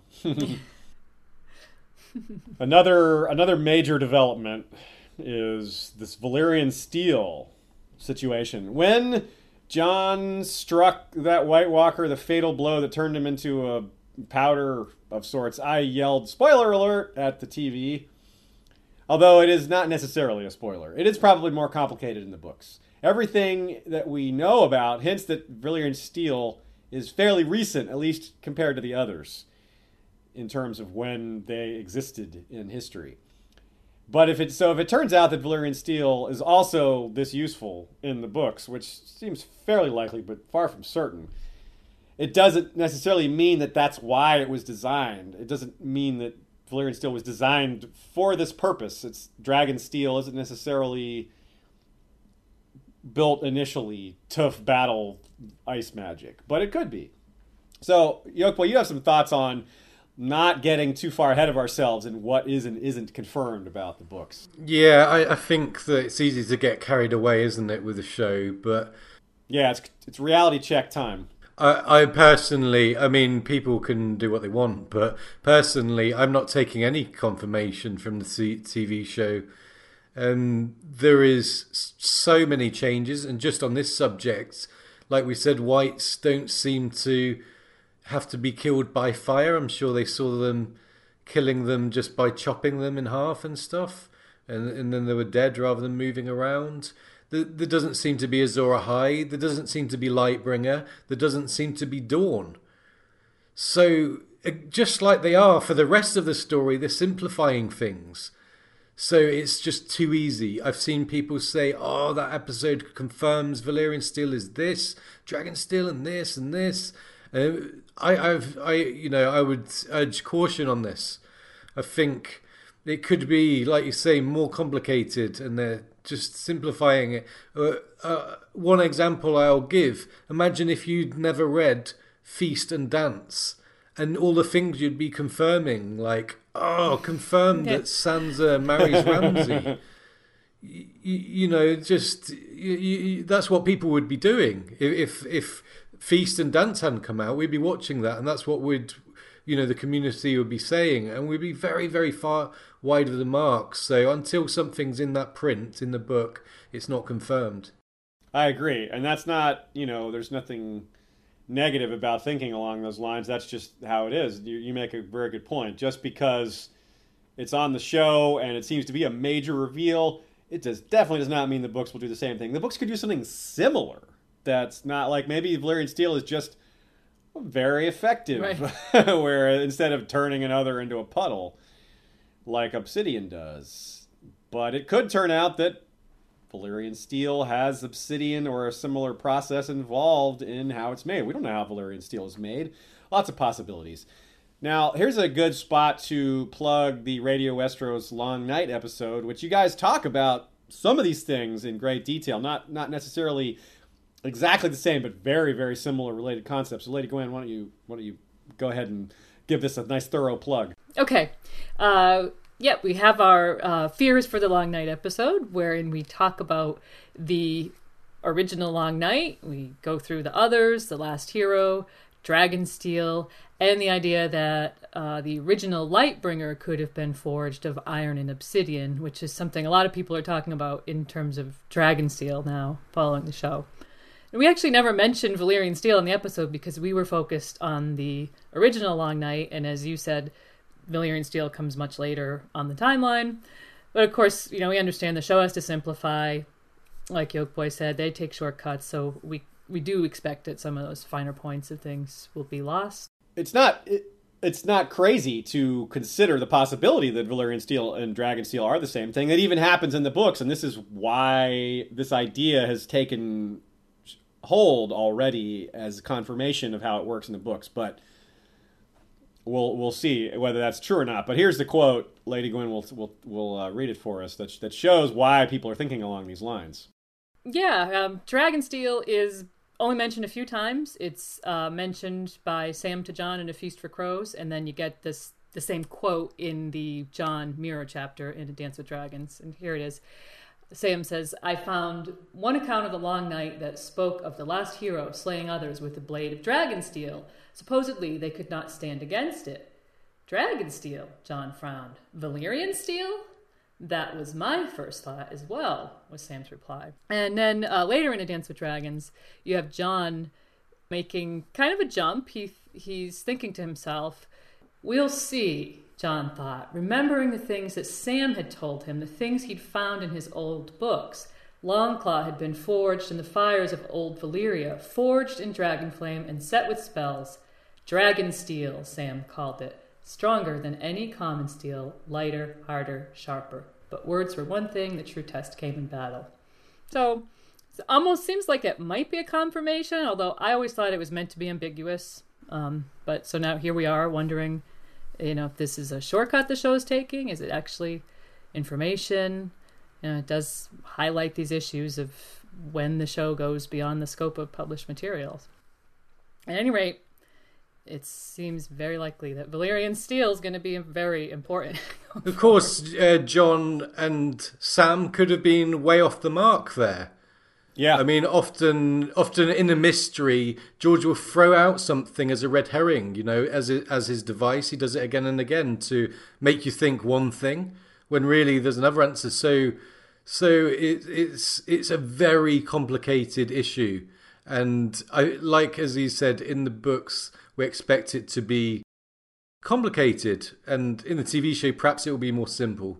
That just makes sense, as well as we're told that the the whole situation with Valyrian Steel rather is is harkens back to something we were talking about earlier, and this scene with Jon and Sam is exactly one of those examples where they look like they're about to maybe reveal something, and then it's kind of interrupted before they finish. so exactly. exactly. Right. Right. So there's there's a piece of missing information there. Yeah. So now let's look at possibly since we, we aren't clear on how this impacts the books. We we have a lot of suspicions, of course, and it's certainly correct to wonder how much of this is going to be similar, if not the same. But since we can't go too far with that line of thinking, let's look at the show more specifically. What are other some Valyrian steel blades that are in the show? The closest by that we know of is Brienne's, oddly enough. Her you know, Oathkeeper is right there. Right. You know, not right. like just far a little farther south at Winterfell. I don't see her getting involved, but hey, if she, I mean, not right away, but when it comes down to it, if Brienne is still alive when the White Walkers are really making progress south, assuming that all happens, well, I'd like to see. Well, what does Brienne consider more important? I can't imagine she's still more intent on getting revenge on Stannis than she is on fighting this evil. But what will she prioritize, Sansa or? Helping humankind fight the White Walkers, or maybe mm. gets to do both. Right. But that her sword is certainly noteworthy. We uh, watching her holy potato JD, nice name there, wonders or points out that didn't Joffrey get buried with Widow's Wail? And it's true. He it was it was seen alongside his body at his funeral. However, I really doubt he was actually buried with it. Tywin would not have stood for that. No, after all that. Tywin is like, no, we're not burying that sword. No chance. If if Cersei had been in charge at that point, then maybe she would have let that happen. but Tywin, no way. I don't think so. Now, if we see Randyll Tarly next season, which has been rumored, then Heartsbane could come into play, which is the Tarly ancestral Valyrian steel blade. That could be interesting.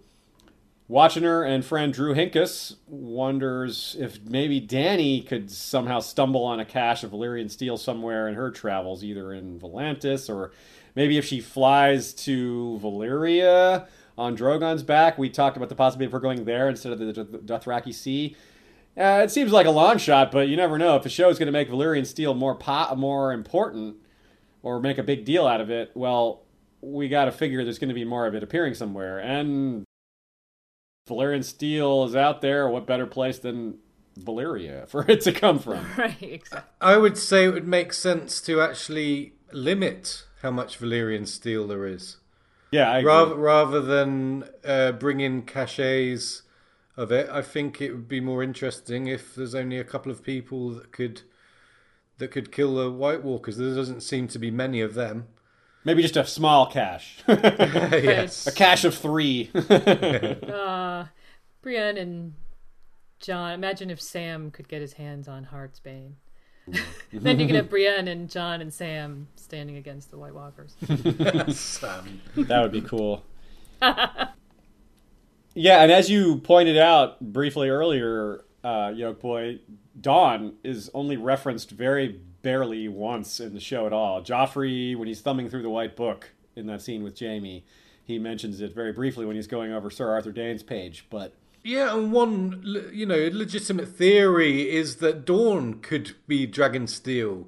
So if the show's missing out Dawn, this is my point, you know if the show's not going to have Dawn, then of course they're going to make Valyrian Steel what Dawn could have been. There's so many possibilities like that that it, it kind of.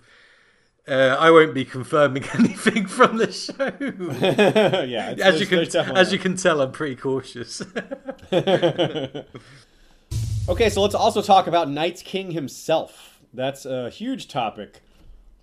Good, good time for me to remind you all if you haven't seen it. Part four of our Religions and Magic series is on the Night's King. Of course, it's focused on the book version of Night's King, who could be very different, but still, there's a lot. We dug up everything there is to know about the Night's King and added some theories and predictions. So if you haven't checked that out, or if you have, maybe it's a time to revisit it.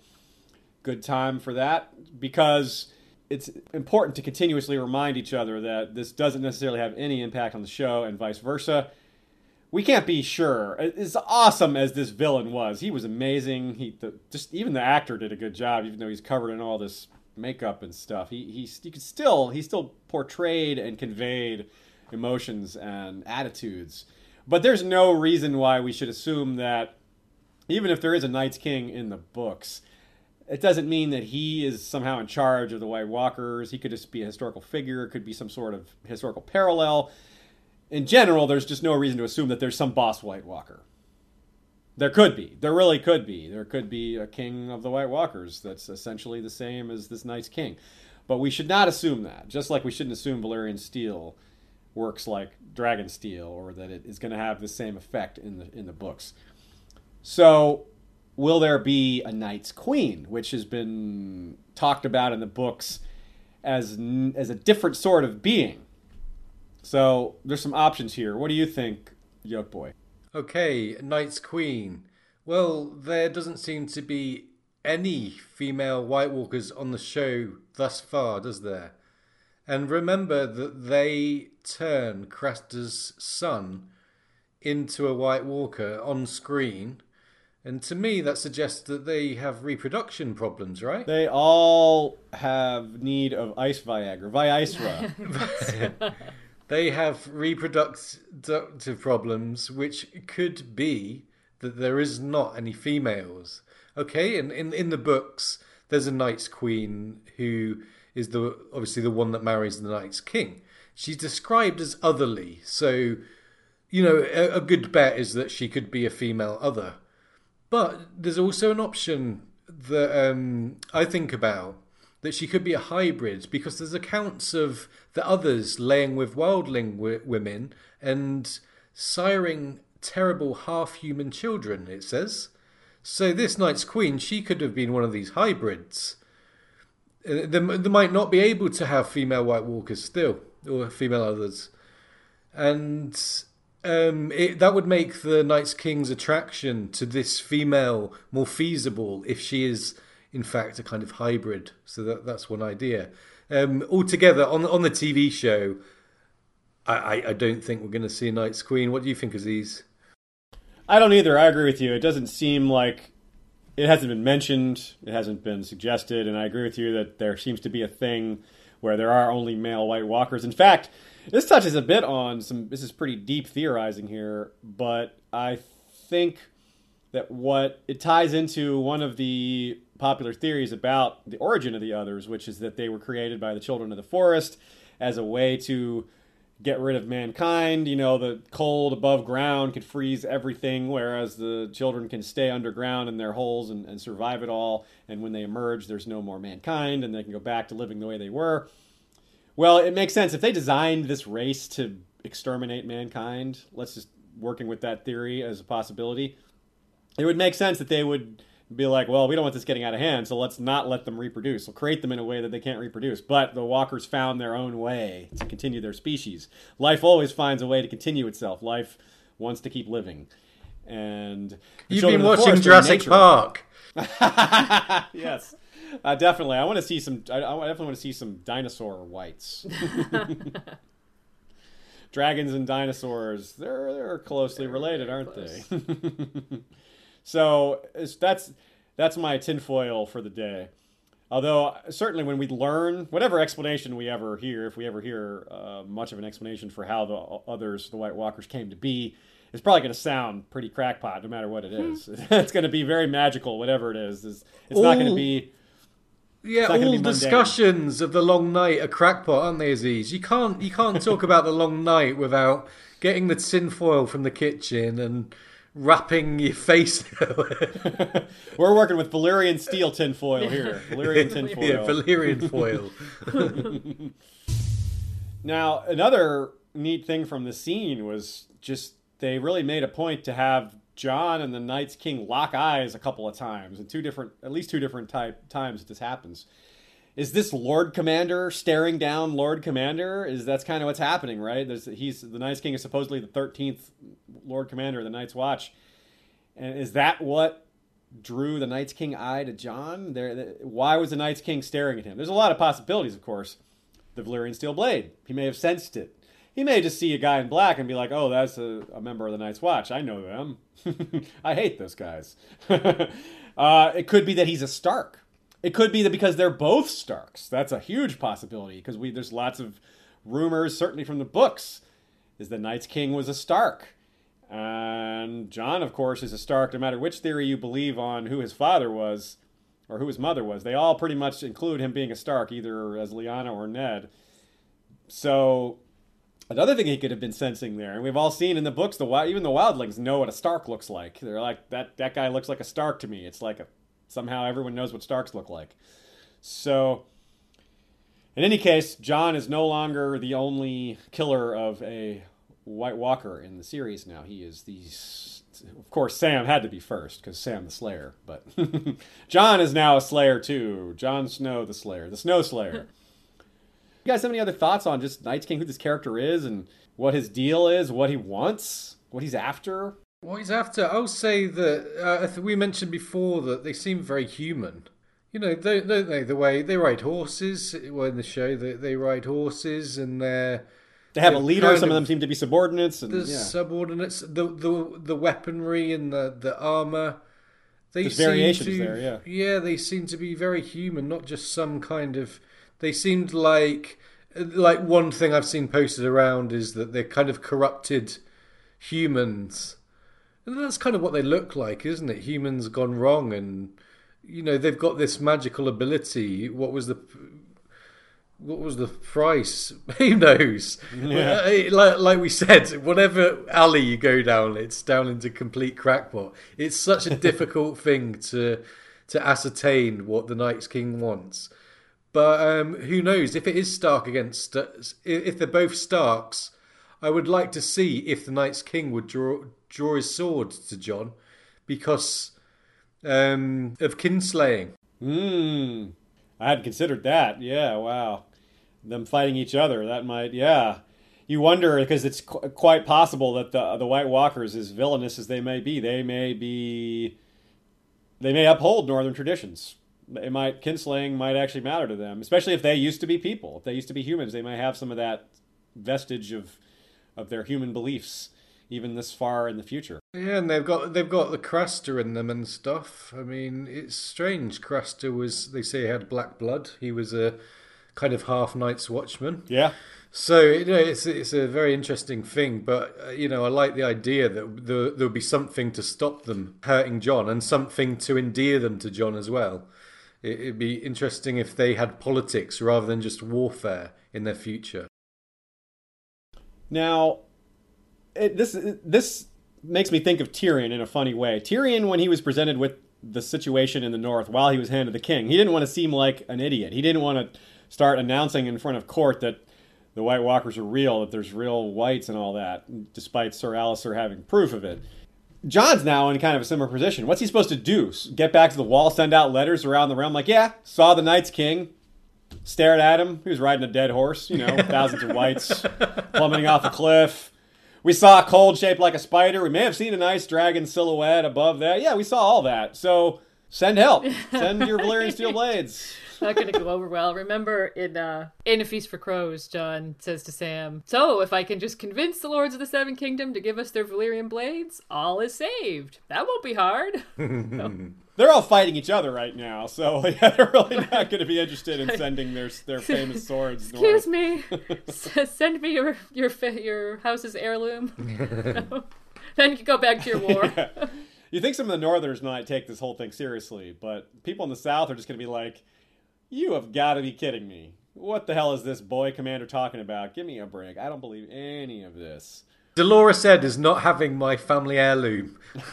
yeah. That's to right. Fight snarks and grumpkins.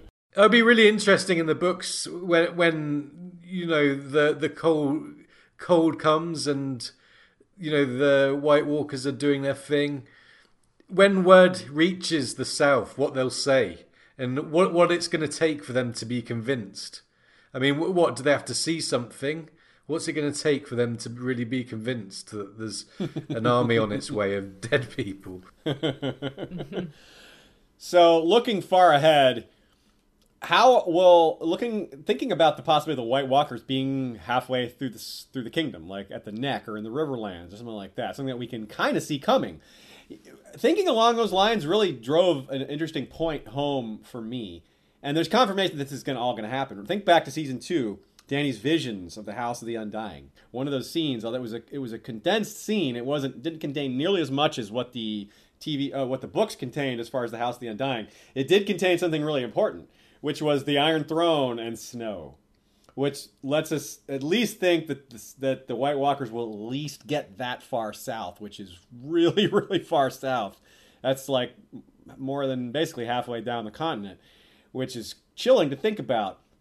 Thinking along those lines, it's now in retrospect Jon's death, whatever form it takes, is now just blatantly obvious to me. And of course, things always become clearer in retrospect. But can you really imagine humankind facing the White Walkers at the Trident or at King's Landing at the Red Keep, and Jon still being alive in normal capacity, how could the Lord Commander of the Night's Watch, a brave guy, a Stark, who like Robb, who like his father, Ned Stark, not necessarily his father, but his father figure, who both of them were known for putting themselves in the thick of the battle. Whenever there was a dangerous assignment, they would take it on themselves. Jon is the same kind of guy there's no way he survives and the rest of the Night's Watch goes down. If the wall comes down, if the White Walkers get that far south, of course Jon is going to be dead or at least killed and then brought back.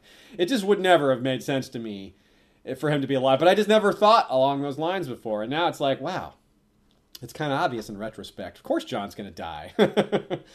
so so the fact that we're getting him back probably is that, you know, that's the less likely thing. yeah. Of course, it hasn't happened yet, so we shouldn't be too sure about that. Okay, we have time for just a couple of watch and questions here. I have a whole bunch of them here. We're not going to get to nearly all of them, but if you had a good question, and I, especially if I told you that your question was getting answered on air, well, fear not, because we're going to do a wrap up episode at the end of the season. We're going to talk about things from a whole. We're going to talk about things maybe that are coming later, but we're also going to pick up a lot of these questions that are still relevant we're going to be answering some of those later. So if you didn't get your question answered the last couple of times, fear not. That could still happen later. But real quickly, uh, Billy Davis III did a bunch of screen capping, and he thinks we've seen about 15 different White Walkers so far in terms of the different looks they've had and their appearance, which is interesting. And he, he thinks there were only four different ones at Hardhome. I thought there were more, but I, I could see that being accurate because we saw the four on the horses, and that, that could have just been those four. Now, Luca Marina Baker asks a great question. Can all White Walkers raise the dead or just the Night's King? Well, I don't know. we don't know. It seems like maybe he can do it on a larger scale, maybe, and the other White Walker, maybe they can do it on a smaller scale. I don't know. But that would be interesting if he's the only one that can do it. I don't know. That's a great question. I, I, I can't give you a real answer, but I like the question a lot, and it's something I'm going to keep thinking about. He also asks if Dragon Glass can kill whites too, and that's a definitive no. In the books, at least, Sam tries to stab the small Paul White with a Dragon Glass dagger, and it just breaks. Part of that is because Paul's wearing armor. And then he, he uses fire, doesn't he? Yeah. And we also wonder, he also wonders how long ago did the White Walkers return? And he wonders if some of the similarity in their looks are because they're Craster's children. Well, that's a possibility. That is an interesting idea. Mance has been trying to unite the Wildlings for like 20 years and we're reasonably sure the White Walkers have been active at least part of, if not entirely, during his campaigning to unite the wildlings. So that could explain what's happening. These these they were awakened back then, but now they're like coming of age, and that's given them the strength they need to continue their push. Mm, could have been some incredibly ancient being awoken again. Again, we're talking about supernatural stuff. It's impossible to really feel confident in any particular answer here. So it's a great mystery. Do you guys have any thoughts on any of that? Just my particular, I'm going to put my tinfoil hat on and say it was the birth or the rebirth of the prince that was promised or Azor Ahai reborn that woke up the White Walker. Mm, Very interesting. That's cool. Um, I was going to point out that in, in the books, it's it's the same about their appearance. When we first see the others in the very first prologue, it says that they were twins to the first. Ah. They're talking about what, the one that has the fight. And it says they were twins to the first, i.e., they're identical. Interesting. Now, Christopher Balster wants us to take note of the arrangement of the wildling corpses back in season one, episode one, the way they were put about. It, it could be some symbology, could be related to the symbol the Night's King was wearing, which we, we couldn't make sense of it in any way. It's a cool symbol, but I, I can't I couldn't read anything into it. And along the same lines, Watchner's Terran the Black and Sarvesh C wonder about that Night's King armor and about his symbol around his neck. Well, they definitely have a language of their own. There's this quote from the prologue The other said something in a language that Will did not know. His voice was like the cracking of ice on a winter lake, and the words were mocking. Kind of like the rustling, the cracking of ice is like these natural sounds. This could be the old tongue. Will wouldn't have recognized the old tongue. It's possible that's what they're speaking, but it could just be their own language. Other Watchers have been curious about the White Walker armor. Yolkboy, you talked us through that quote earlier about their armor. So it could be the black in the show could be a nod to the fact that there some of these uh, White Walkers may have been nice watchmen, if not just the one Lord Commander. So that could be a connection to that wearing black, a simplistic version of that. Mario Raycop wonders if Wildfire could be effective against the Whites and White Walkers. I never considered that. Certainly, certainly the yeah. whites. Not sure about the White Walkers, but yeah, wildfire is going to burn anything pretty much. So it should definitely be effective against. I, I mean, a smoldering log, a smoldering log, kills one of mm. the hmm. whites. You know, it's it's barely got any fire on it. It's smoldering and, and it takes him out. So think about that. Wildfire. It'd be funny sure. if that's what took down the wall. Wildfire.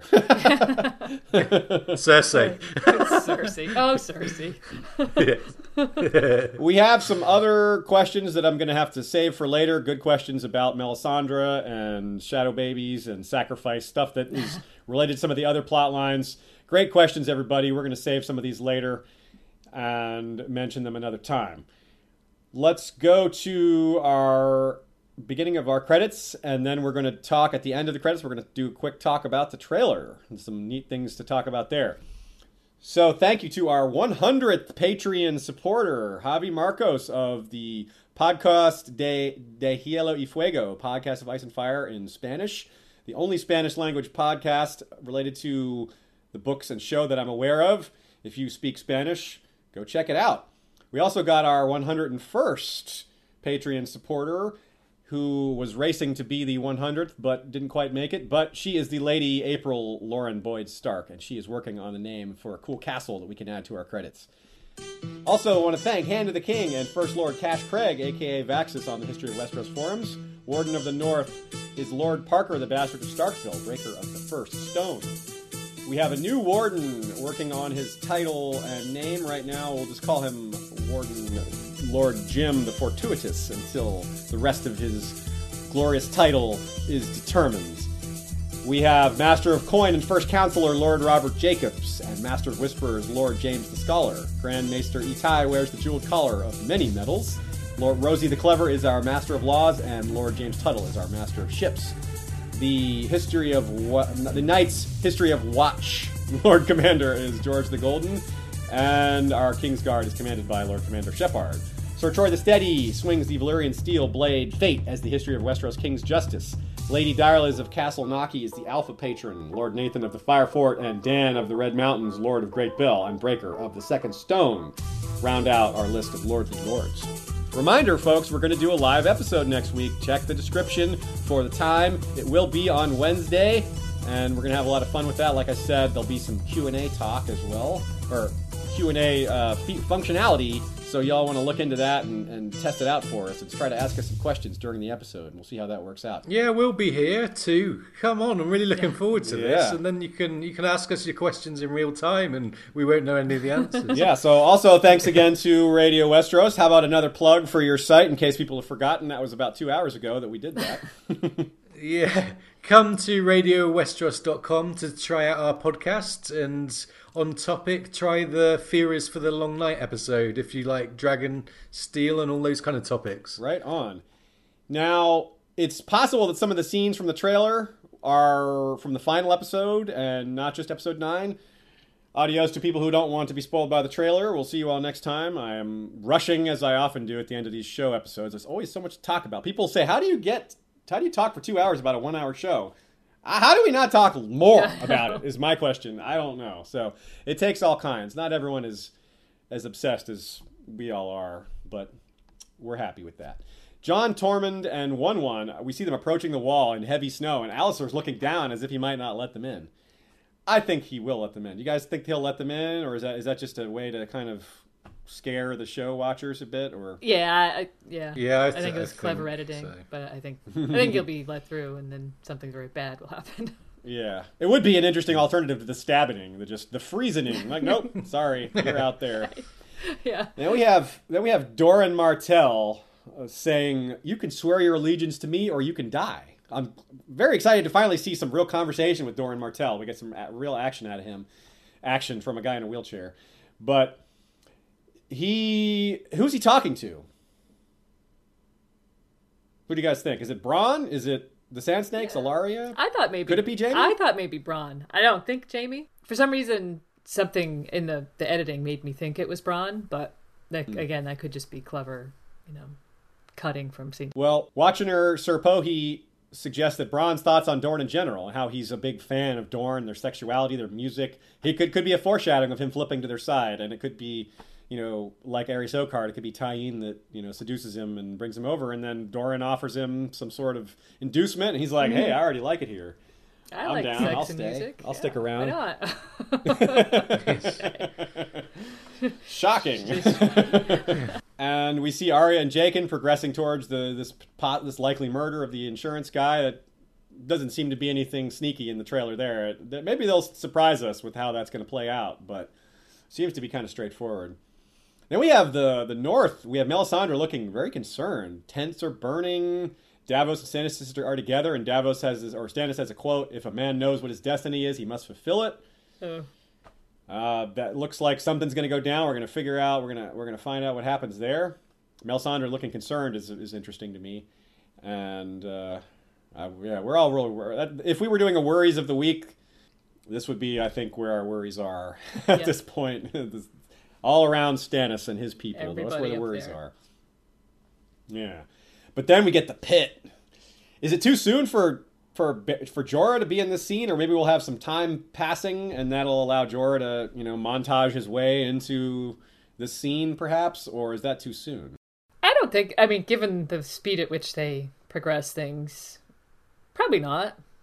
Yeah, I, Hmm. I expect it to happen in nine or ten. Right on. Yeah, and of course, can't wait to see Drogon come down. Assuming that's what's going to happen, that's going to be amazing. I, I guess that's next episode. Oof, that that should be well worth the price of admission.